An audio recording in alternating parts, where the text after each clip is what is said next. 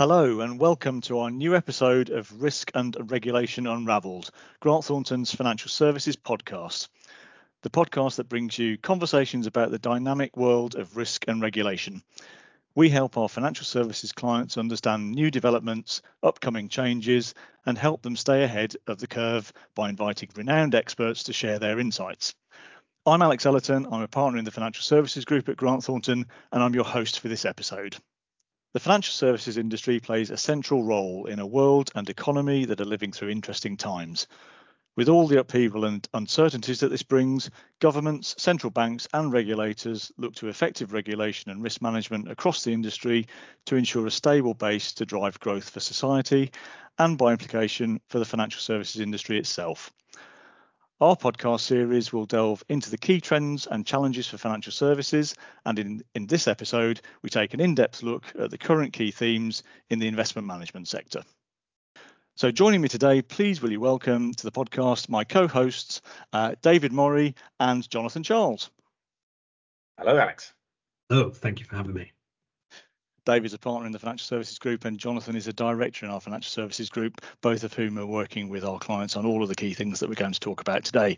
So, without further ado, let's dive straight into the conversation. And I think, David, I'll come to you first. Um, one of the key things that everybody's talking about over the last few years um, has been consumer duty. Uh, we are now six months into the world of consumer duty, and I'm keen to get your view on how the industry has coped with and reacted to the new framework and what uh, your key reflections are as we move to uh, implementation programs uh, and, and they go into business as usual activity. Yeah, I think so. Well, the industry's done the easy bit. Um, obviously, consumer duty applies to managers that have a retail footprint, which is not not all investment managers, clearly. Um, but uh, but for those that, that that that do, it's obviously been a significant change. Uh, a lot of work has been done.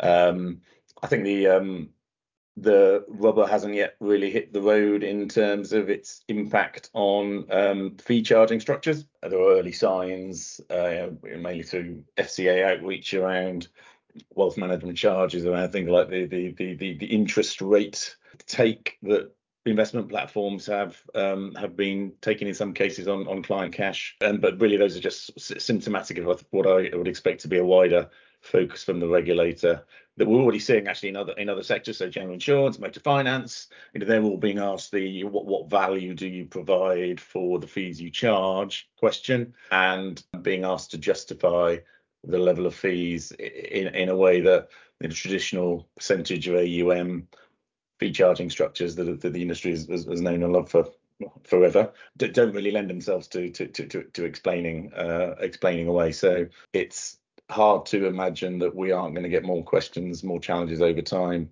from the regulator on fee charging structures. And um, it's hard to imagine that fee charging structures that, that aren't based on some kind of more or less bottom up assessment of what the actual cost to serve is are going to be allowed to going to be allowed to uh, um, be maintained. So I think that's that's quite a disruptive effect that we haven't really felt yet. Um, more operationally, you know, I think the big the one big area that investment managers, like other sectors, actually are uh, lagging behind on is is building the the MI suites um, to support the consumer duty monitoring. Um, you know, they've gone they've gone through the exercise of understanding customer journeys, identifying good outcomes, um, identifying foreseeable harms within those journeys. Ultimately, there's a the, the, the MI frameworks need to line up behind those. So the uh, the boards, obviously, we've got a first ever board report on consumer duty compliance going to be due in the summer uh, for all, all, investment managers, uh, and and you know the, the, ability for the board to leverage relevant MI to to, to complete that report um, is, is, is is going to be challenging uh, for a lot of organisations, and I think we're going to um, see a lot more work around MI in the coming years. Jonathan, does that chime with all the experience that you've had with your clients over the last few months? Yeah, I think so. I think um, think we've seen some supervisory activity around um, other thematic areas, but with with the consumer duty lens now very much front and center, which um, as you you would expect, but is is providing a kind of a different way of looking at things, particularly when we look at um, skilled person requirement notices. It's been quite interesting, and also that to the data point, you know, there are some quite Um, whizzy, attractive-looking consumer duty dashboards being presented to to boards and committees now, which you know is is very much a positive. But I think the the, the follow-up question that the FCA is asking and the firms should be asking themselves is, okay, great, the the dashboard is looks great, but how are we getting comfortable around the accuracy of the data that's feeding into that dashboard and also you know the the perennial what so what question on you know if you've got uh, a red flashing uh, metric or an amber metric trend into red what does that mean from a from an outcomes perspective? And, and what are you doing about it as a firm to to reverse that trend? Jonathan you, you used the word whizzy there. Um, yeah. so sticking sticking with that theme um, and I guess as we move further into 2024, um, a question that we're often asked um, by by everybody in financial services is is what's going on in terms of artificial intelligence.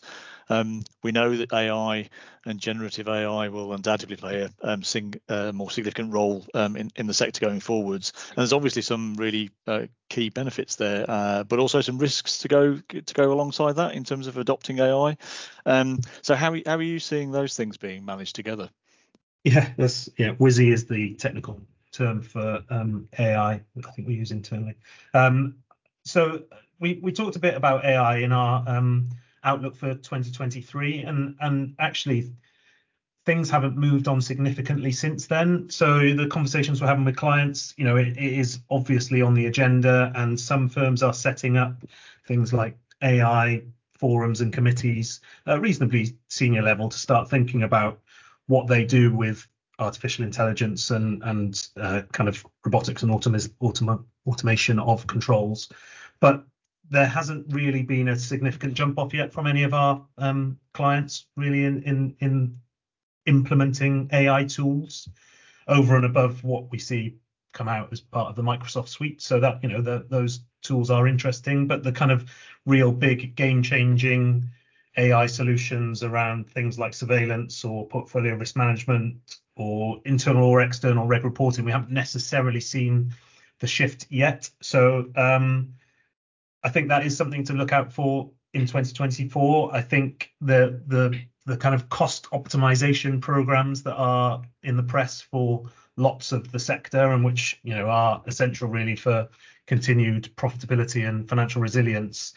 Um, the the sort of the, the biggest potential um, benefit from AI, I think, is in the overall reduction of cost whilst maintaining a kind of effective risk management and control environment. I think that's where we will see the most benefit to our um, sector colleagues. And, and, David, as, as the person that I look to on any early adopter of technology and gadgets, you must have some very strong views on this. Surely, what, what, what do you, how do you see it? Well, I'm I'm conscious that in, in last year's uh, discussion on this subject uh, in the same podcast, I, I was reflecting on my AI girlfriend and and and how that was changing my life. Um, uh, so I, have obviously been told not to go down the same route this time. Um, yes, I mean I, this is this fear of missing out on display to a massive extent. Um, uh, everyone's nervous uh, and exploring what might they are the possible um, might be around AI, but they're also terrified that they're going to wake up one morning and find that all their competitors have raced ahead of them. Um, so uh, uh, I, I, expect quite a lot of spending um, in this area, um, inspired by that, by, by, by yeah, the opportunity, but also the the, the, the concern about missing out. Um, inevitably, like all uh, all similar waves of technology, not not every new initiative is going to work out. It's not all going to pay off. Um, so we're going to see our fair share of hits and misses, but uh, you know there, there is there is there is no obvious alternative but to, but to try and um, seek some some some some benefit or at least at least a hygiene factor of not falling behind from uh, from this new area of technology. And in the meantime, plenty to keep us all engaged and talking about. So uh, yeah, let's watch this space on that. Um, another thing that um, everyone wants to talk about, David, is is sustainability. Um, and, and, so thinking about that from a sustainable investments perspective yeah. and the push towards more environmentally and socially responsible investments, um, what are we seeing firms considering there and what are you talking to them about? So I, I mean, this is a fascinating area. Um, a, a, a more uh, complicated or nuanced area probably than than it has been for the last the last few years. Um, I mean, there are you know, there, there, there's some tangible things to do. So uh, in the UK, the sustainability disclosures requirements are coming into force. You know, you're going to be able to use new labels from from the start of uh, some. I think some of this this year. Um, so if you want to, uh, you know, claim sustainable uh, status for your fund, you're gonna have to use one of the labels. You're gonna have to meet various sets of criteria to support it. So, so there's a there's an exercise to be done by organisations to understand, um, you know, which of their funds might qualify. They need to develop standards to to to, to support the the ratings that they're being used or the labels that are being used. So there's quite a lot to do there. Um, not probably helped by the fact that you know the UK requirements are similar-ish but you know different enough from the same sort of requirements in in the EU and and uh, the same sort of requirements in the US. Uh, for instance, as an example, you know for a UK fund to qualify for sustainability uh, label, um, 70% of its content by investment value needs to be of a you know of a, of a of a type that meets that that label criteria. Whereas in the EU, the same ratio, the same level is 80%. So you know we've got we've got we've got differences. So so for any manager that's managing funds across different jurisdictions, they've potentially got some got some uh, inconsistencies to, to, to contend with there. So so there's a the practicalities of implementation. I think there will be a lot of a lot of uh, again uh, a bit like AI, you know, looking at what other organisations are doing, how they're choosing to label their funds, or are they not choosing to label their funds, and and um, re- re- responding uh, accordingly. Um, it remains to be seen, essentially, you know, just how many funds end up qualifying for these labels. Uh, so that, that's a, that's a bit of micro uncertainty, and everyone will have some work to do there. I think the, the bigger uncertainty, the much wider uncertainty, is um, is caused by some of the negative investment flows and relative poor performance around sustainable or, or green funds over the last year or two.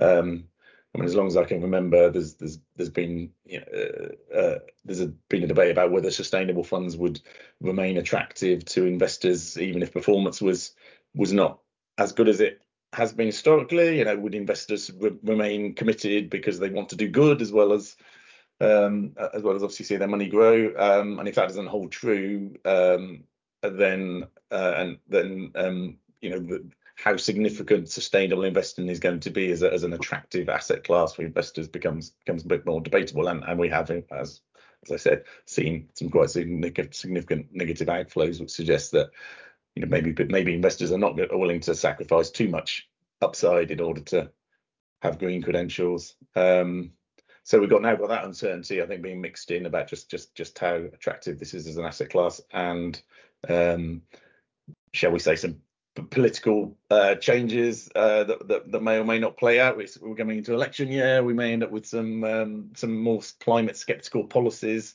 uh, finding their way into some governments in some jurisdictions. Um, and uh, uh, you know, I think that again, that uh, more from an international point of view rather than the UK, but that that that's that's potentially going to make it more of a, a more complex decision for firms about just how heavily they move to or transition towards sustainable investing. So it sounds like it's coming to uh, crunch time, Jonathan. Yeah, I think so. And and you know that yeah, as David said, there has been some reasonably significant outflows.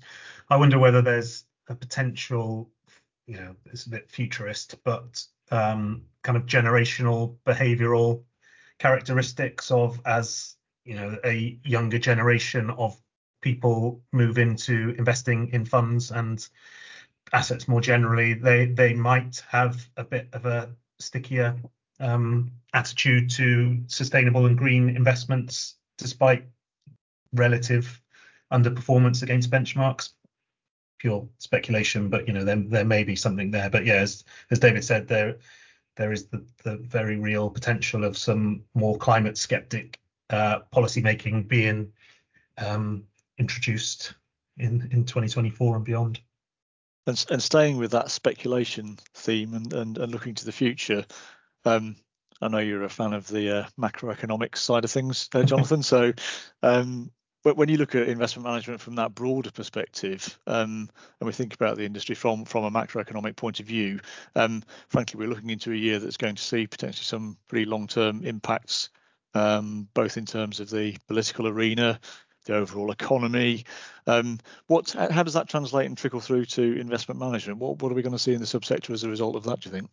Um, yes, I get to channel my inner uh, the rest is politics viewpoints um, on on this podcast. Um, so yeah, there, there, there, obviously are some some pretty critical global elections coming up in 2024.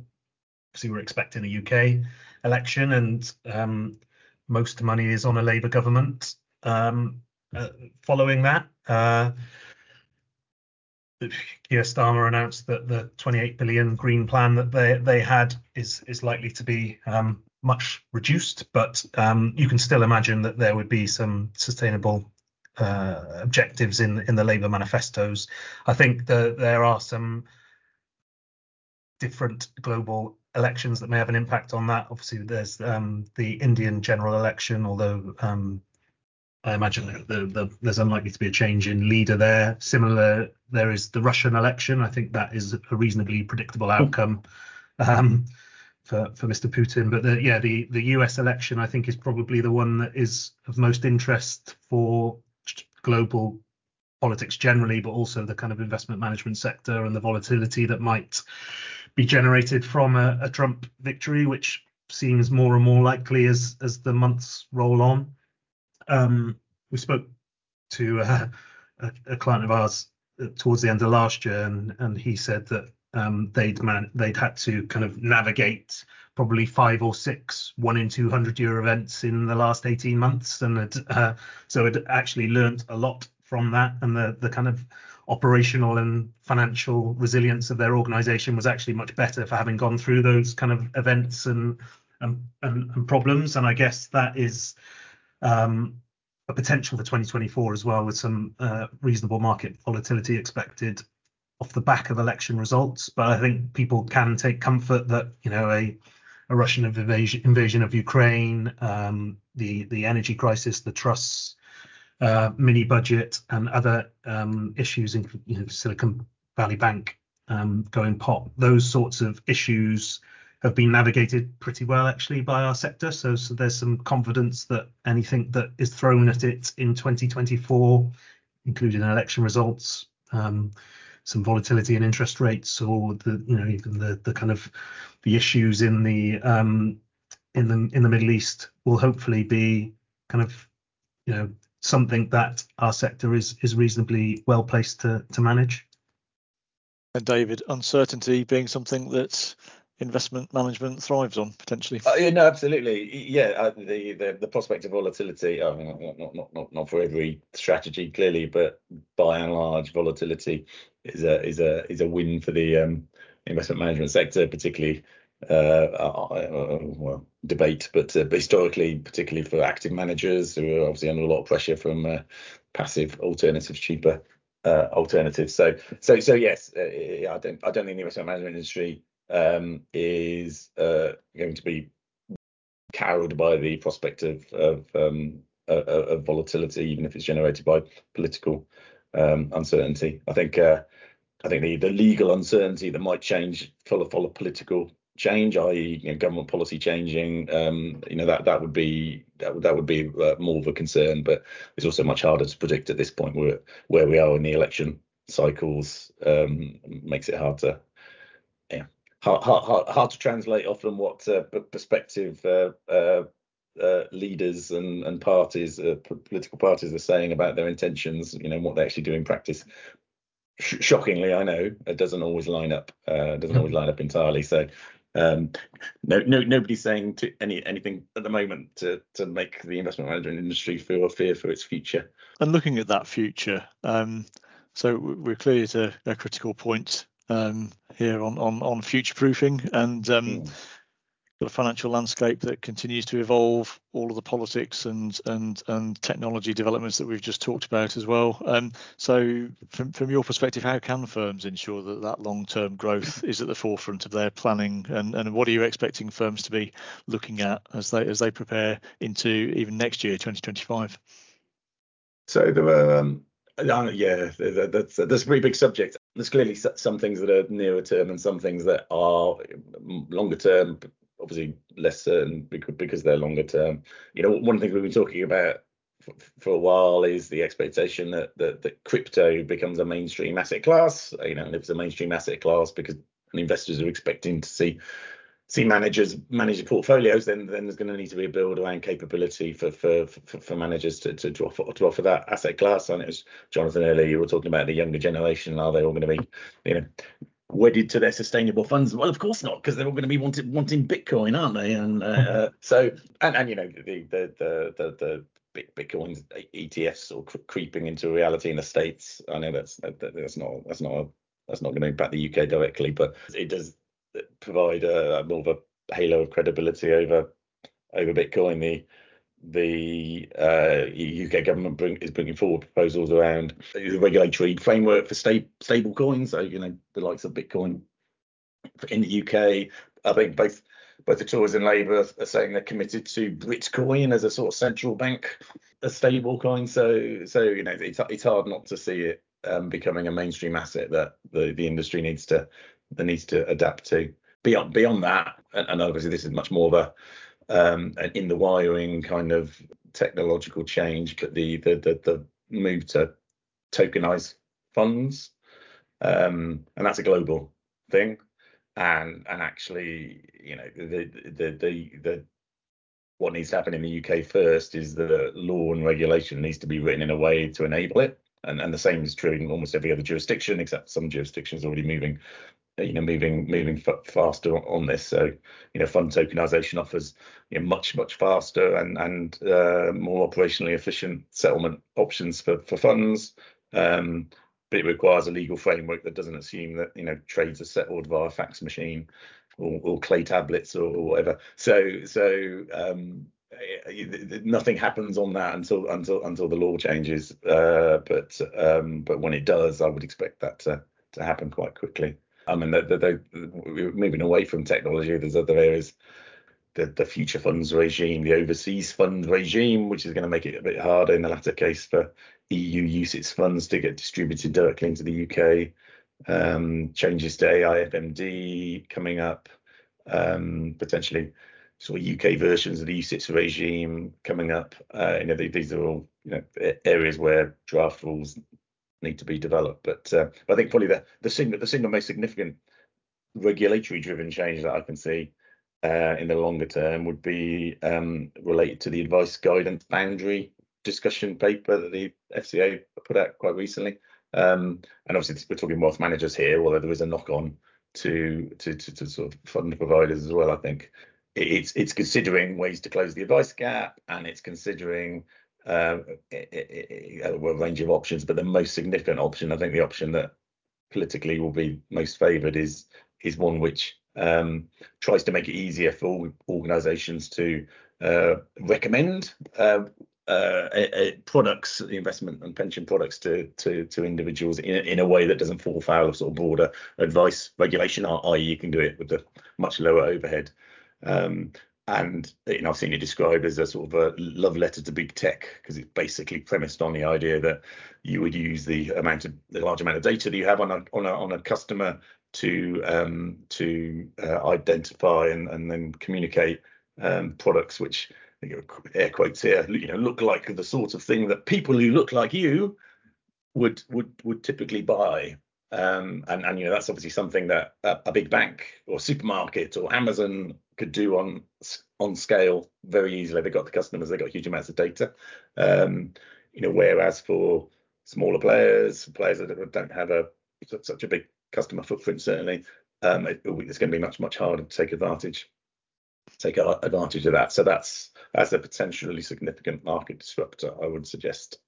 Yeah, that comes. We we kind of circle all the way back to the start of the conversation around data governance and uh, data accuracy as well. And I think that would be, you know, as you say, it could it could open up a a sector for customers who are just disadvantaged and, and or either not able or don't have the tendency to pay for advice to, yeah. to receive some some better um, some better guidance, some better recommendations. Um, but yeah, that, that, obviously comes with with the risks and um, ensuring that there's control around it. you know the, the, the old Amazon. If you if you buy an ironing board, you then get recommended ironing boards every day of your life for the next 20 years. If that is happening with financial services products, that's probably not a good outcome. And and and when you're thinking about consumer duty, it probably doesn't um, it, it doesn't drive the best kind of product or or value assessments that the FCA would be looking for. And Jonathan, given given your love of the uh, perimeter guidance uh, manual, I mean, any change therein must must be uh, must be appealing to you. Yeah, well, um, yeah, it does send shivers down my spine to say um, we'll have a kind of a, a, midpoint between non-advised and advised, and and that, and how that how that will be that activity will be regulated, and how that activity will be described in the in the rule book, particularly uh, in in PERG, as you say. I, do love a bit of perimeter guidance analysis, but yeah, I think I th- you know overall it has to be a positive to to kind of include more people in the in the kind of advice world and make sure that people's general personal financial security is is is better managed with better access to to to kind of professional people who who um, should know what they're doing. So it feels right to me that um, we, we conclude on a point which which makes makes it clear that it's really important that regulators get that get that boundary right to make sure that all of this um, continues to deliver the right kind of services to uh, to to um, investment management customers and, and firms going forwards. Um, we've we've we've discussed a multitude of moving parts there and the associated risks um, with them as well. Um, and uh, I'm sure we could have continued to to do so for, for much longer as well. Um, so I think at that point, what remains for me to do is to say um, thank you to all of our listeners for joining us today.